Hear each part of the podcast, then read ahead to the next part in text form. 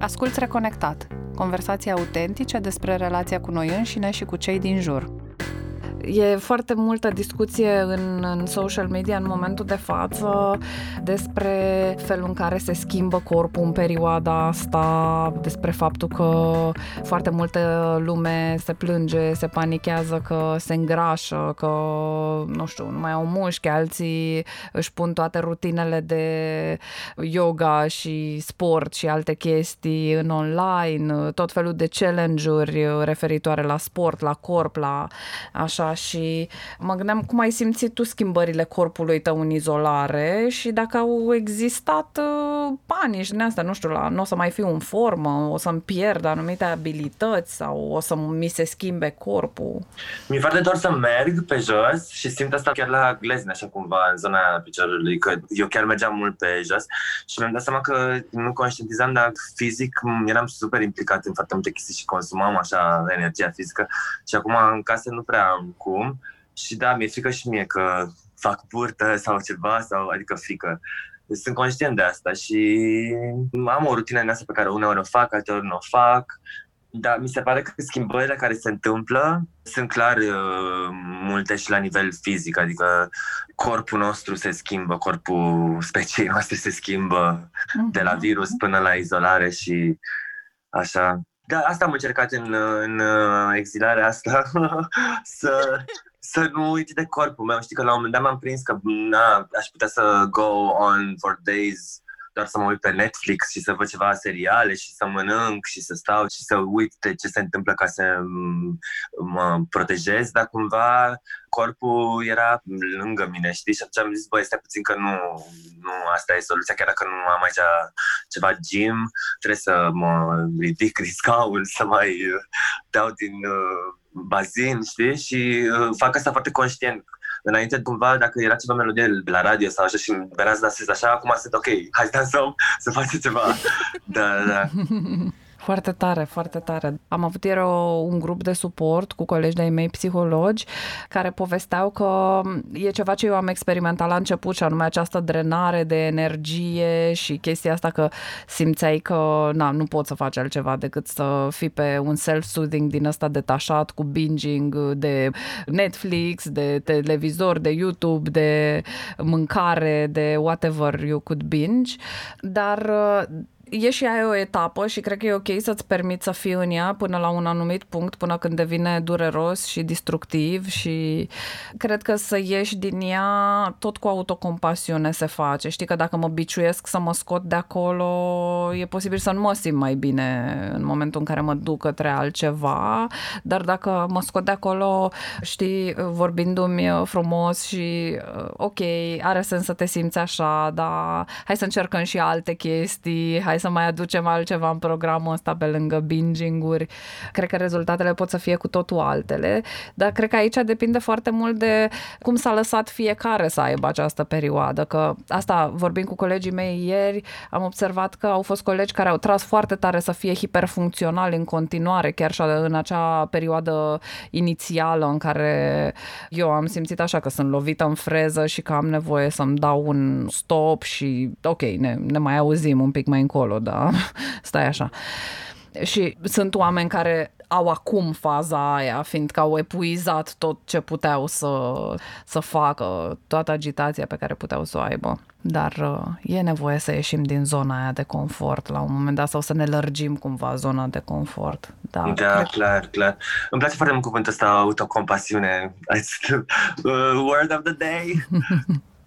Ai zis că la început a fost așa un pic de panică și aici mă gândeam să te întreb uh, cum a fost vis-a-vis de corp, adică te-ai gândit cum va reacționa corpul tău? Eu știu că mi-am făcut toate aceste scenarii în care mă îmbolnăveam, uh-huh. n-aveam simptome, aveam simptome, aveam forme foarte grave, mureau oameni dragi, adică cumva m-a făcut să mă gândesc la încrederea pe care o am în corpul meu, dar și în corpurile celor din preajma ale celor dragi și să mă gândesc cum ar putea reacționa. Cum a fost povestea asta pentru tine? S-a întâmplat sau cum? Mm, Da, adică dacă se resimte panica asta colectivă și la nivel fizic, da, clar, adică am mai încălcat legea cumva și am stat la un moment dat în grădina prietenilor mei puțin peste 10 și am plecat acasă și trebuia să traversez magherul care n e stradă principală unde trece poliția și am așa o apăsare totală la fizic că e, aoleo, acum, să, știi, și mi se pare că panica asta colectivă clar se simte la nivel fizic. E ciudat că nu se știe, nu se știu prea multe lucruri despre cum reacționează corpul, adică să fiecare zi aflăm altceva.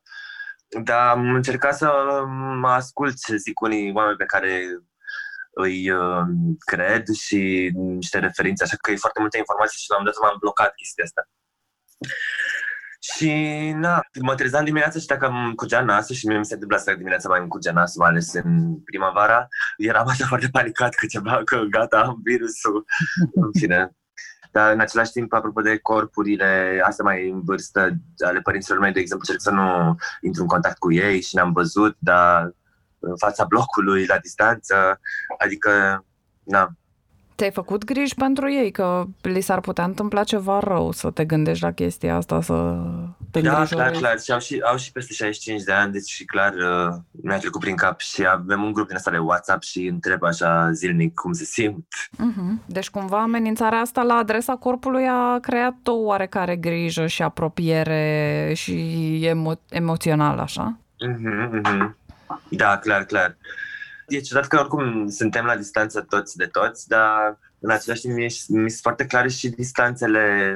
Mi se pare că simt distanța mult mai mare față de cineva care nu e în țară acum, față de cineva care e în alt oraș, față de cineva care e în București. E Mhm. foarte ciudat, dar simt asta cumva.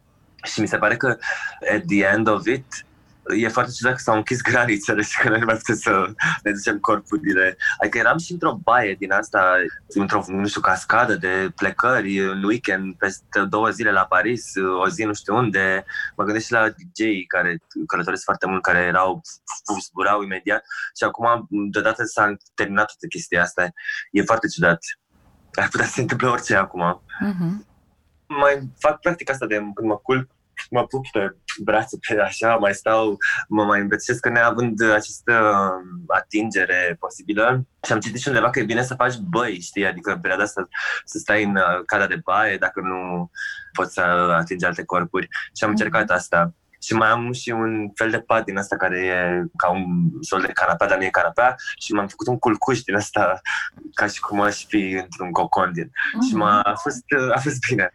Oh, deci uh, ți-ai ars-o efectiv pe self-soothing uh, cu corpul tău și să știi că astea sunt, se vorbește foarte mult în psihoterapie în ziua de astăzi despre corp, Mhm. despre faptul că trauma totdeauna o vom stoca în corp și Mhm. atunci avem nevoie să lucrăm cu corpul ca să, exact cum povesteai tu, ca să procesăm niște lucruri și să Mhm. le punem, să le dăm un sens ca să putem merge mai departe cu ele în viețile noastre. Și pe de altă parte, se vorbește despre grija asta pe care avem nevoie să ne o arătăm, să-i o arătăm corpului nostru cât se poate de practic, adică să ne îmbrățișăm, să avem grijă de noi, să ne batem pe umăr în momentul în care ne-a ieșit ceva. Oricât de ciudat ar putea să, să sune, avem nevoie să facem chestiile astea, inclusiv să mă înfășor, să-mi fac un cocon, să mă înfășor într-o pătură, să stau într-un balansoar sau într-un scaun, să mă legăn, să fac lucrurile astea, sunt comportamente de self-soothing de care avem foarte, foarte mare nevoie și cred că avem cumva tendința să le externalizăm permanent, să avem așteptarea ca ele să vină din afară. Și cred că aici este o mare dovadă legată de lipsa noastră de autocompasiune și de căutarea asta veșnică a validării în exterior, știi? Pe când sunt foarte multe lucruri pe care putem să ni le oferim noi nouă înșine. Și mi se pare Mhm. foarte tare ce ai povestit în sensul ăsta. Da, da, și îmi place, îmi fa- îmi face spațiul ăsta cu au- că ne lipsește autocompasiunea. Da, e cumva... Ai ascultat Reconectat. Acesta a fost un update la episodul 1.